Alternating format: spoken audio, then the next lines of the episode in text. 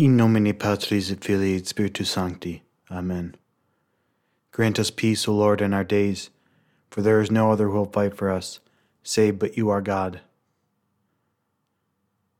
Thank you for joining me once again on another episode of the Memento Traditionis podcast. In this episode, I will be reading from Pope Pius V's Apostolic Constitution, Quo Primum. This document was responsible for promulgating the Tridentine liturgy throughout the Roman Church. Now, to give a brief history, this was shortly after the Council of Trent, and prior to this, there were many novelties created in different liturgies throughout the Roman Church, and this liturgy was instituted to standardize the liturgy throughout the West in order to avoid any errors or improper forms of worship that were being used in the various churches. Now, this was during and after the Protestant Revolution, and as you can imagine, there was much confusion, and so the idea here was to standardize the liturgy, because as we know from the axiom lex orandi, lex credendi, the law of prayer is the law of belief, and the way that we pray informs the way we believe, and so it is important to have a liturgy that teaches us how to pray properly. And that is what Pope St. Pius V intended to do in promulgating this liturgy. Now, I don't have much time to go into an in-depth history of the Tridentine Mass, but I will note briefly that it is often said that this is when the Latin Mass was supposedly invented. This idea is completely false. In fact, the Mass that Pope St. Pius V promulgated here was already in existence, and he made very few changes, if any at all, to this Mass. The only thing that he did was standardize how it was to be said, using what was already well understood in how this Mass should be offered in the city of Rome. So the changes here were very minimal. In fact, the Roman Canon, which is the fundamental part of the Mass that many popes have said cannot be changed, was solidified at the latest in the late 400s, if not in the early 300s or before. So this is a very ancient liturgy, and many of its parts existed for many hundreds of years before this document was even released. It would be incorrect to state that this liturgy has never been changed. There have been some organic changes over the years. However, if someone were around when these changes were made, they might not even notice that they have happened. And most of the Mass has been around for at least 1,500 years, with some parts being added later, but the majority of it existing hundreds and hundreds of years before this document was even released. Some people try to equate the promulgation of the Novus Ordo to this document. However, the similarity is only at the highest level, and when anyone looks at the details, will see that the differences are striking and massive. The Latin Mass has recently been called the extraordinary form by Pope Benedict XVI. Before that, it was called the Tridentine Mass. Both of these names, although somewhat descriptive, do not tell the whole story. In fact, one might more properly call it the Mass of St. Gregory the Great, who was the reigning pope from the year 590 to 604. In fact, Adrian Fortescue, one of the great historians of the Roman liturgy, said that St. Gregory left the Roman liturgy practically in the state which we still have it now. So as we can see, this Mass comes to us from ancient times, and it was the Mass of many, many great saints, a Mass that all in the Roman Church should revere as sacred. Quo Primum by Pope Pius V, July 14th, 1570. From the very first, upon our elevation to the chief apostleship, we gladly turned our mind and energies and directed all our thoughts to those matters which concerned the preservation of a pure liturgy, and we strove with God's help by every means in our power to accomplish this purpose. For besides other decrees of the Sacred Council of Trent, There were stipulations for us to revise and re-edit the sacred books, the Catechism, the Missal, and the Breviary. With the Catechism published for the instruction of the faithful by God's help, and the Breviary thoroughly revised for the worthy praise of God, in order that the Missal and Breviary may be in perfect harmony, as fitting and proper. For it's most becoming that there be in the Church only one appropriate manner of reciting the Psalms, and only one rite for the celebration of Mass.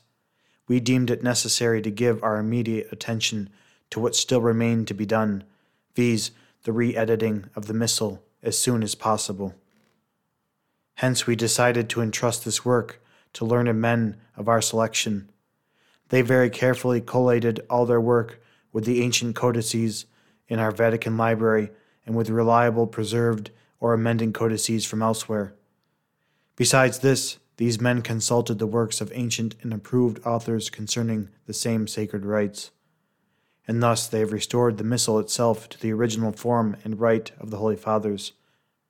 When this work has been gone over numerous times and further amended, after serious study and reflection, we commanded that the finished product be printed and published as soon as possible, so that all might enjoy the fruits of this labor. And thus priests would know which prayers to use and which rites and ceremonies they were required to observe from now on in the celebration of Masses. Let all everywhere adopt and observe what has been handed down by the Holy Roman Church, the mother and teacher of the other churches, and let Masses not be sung or read according to any other formula than that of this Missal published by us.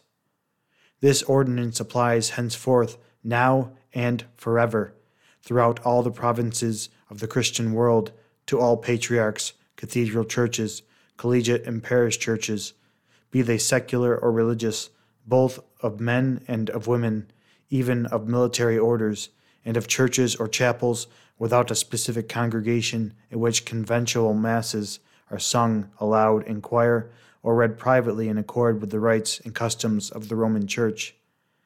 This Missal is to be used by all churches, even by those which in their authorization are made exempt, whether by apostolic indult, custom, or privilege, or even if by oaths or official confirmation of the Holy See, or have their rights and faculties guaranteed to them by any other matter whatsoever.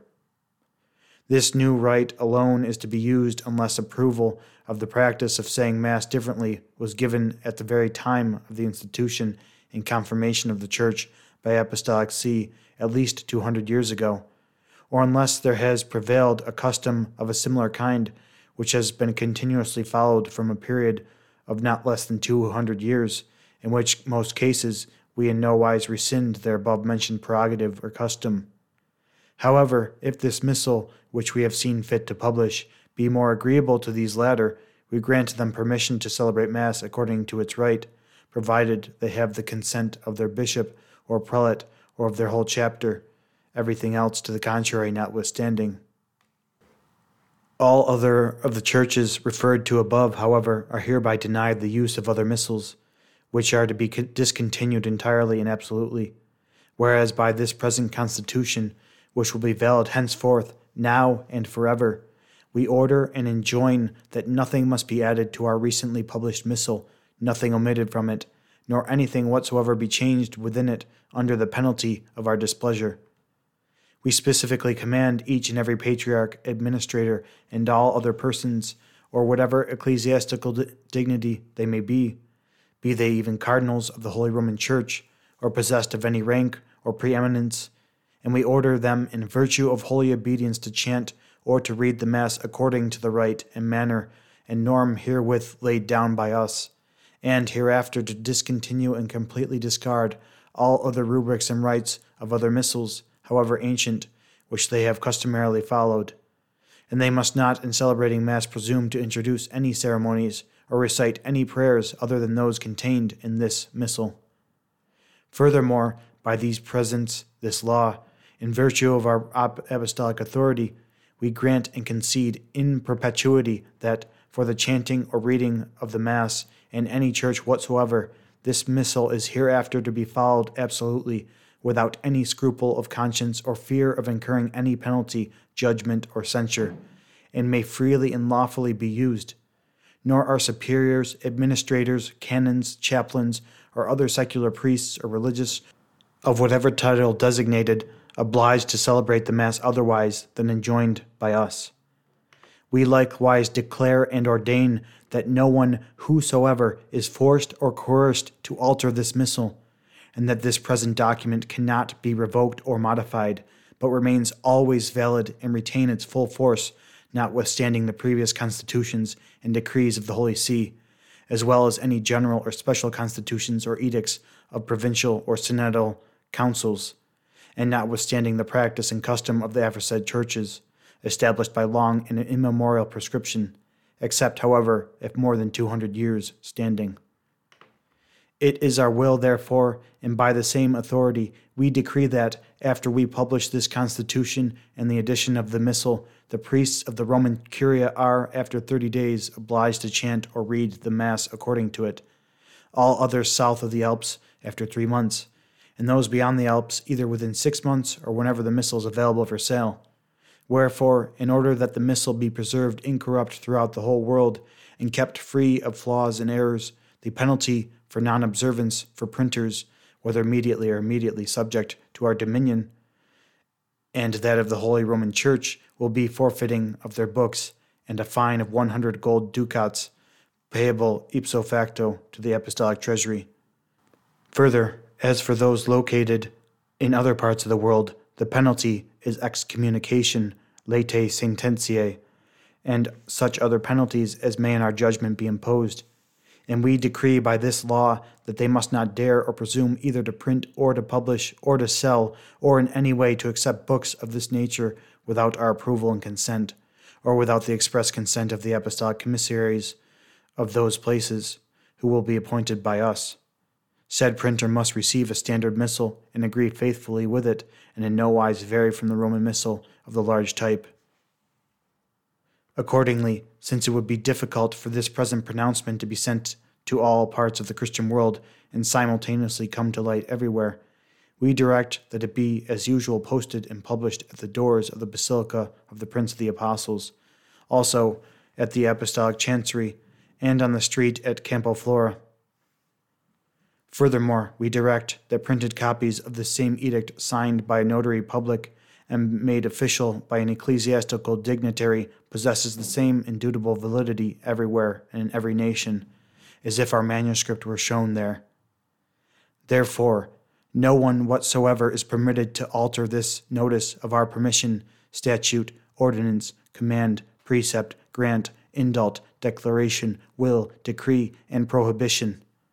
Would anyone, however, presume to commit such an act, he should know that he will incur the wrath of Almighty God and of the blessed apostles Peter and Paul. Given at St. Peter's in the year of the Lord's Incarnation, 1570, on the 14th of July of the 5th year of our pontificate. Pope St. Pius V. Now, if you were listening, you should have realized that this document is extremely authoritative. However, to emphasize this point, I'd like to read a few key parts one more time. This ordinance applies henceforth, now and forever, throughout all the provinces of the Christian world. Furthermore, by these presents, this law, in virtue of our apostolic authority, we grant and concede in perpetuity that for the chanting or reading of the Mass in any church whatsoever, this missal is hereafter to be followed absolutely, without any scruple of conscience or fear of incurring any penalty, judgment, or censure, and may freely and lawfully be used. We likewise declare and ordain that no one whatsoever is forced or coerced to alter this missal, and that this present document cannot be revoked or modified, but remain always valid and retain its full force, notwithstanding the previous constitutions and decrees of the Holy See. No one whomsoever is permitted to alter this notice of our permission, statute, ordinance, command, precept, grant, indult, declaration, will, decree, and prohibition. Would anyone, however, presume to commit such an act, he should know that he will incur the wrath of Almighty God and of the blessed apostles Peter and Paul. Sancte Pius Quintus, Order pro nobis. In nomine Patris et Filii et Spiritus Sancti. Amen.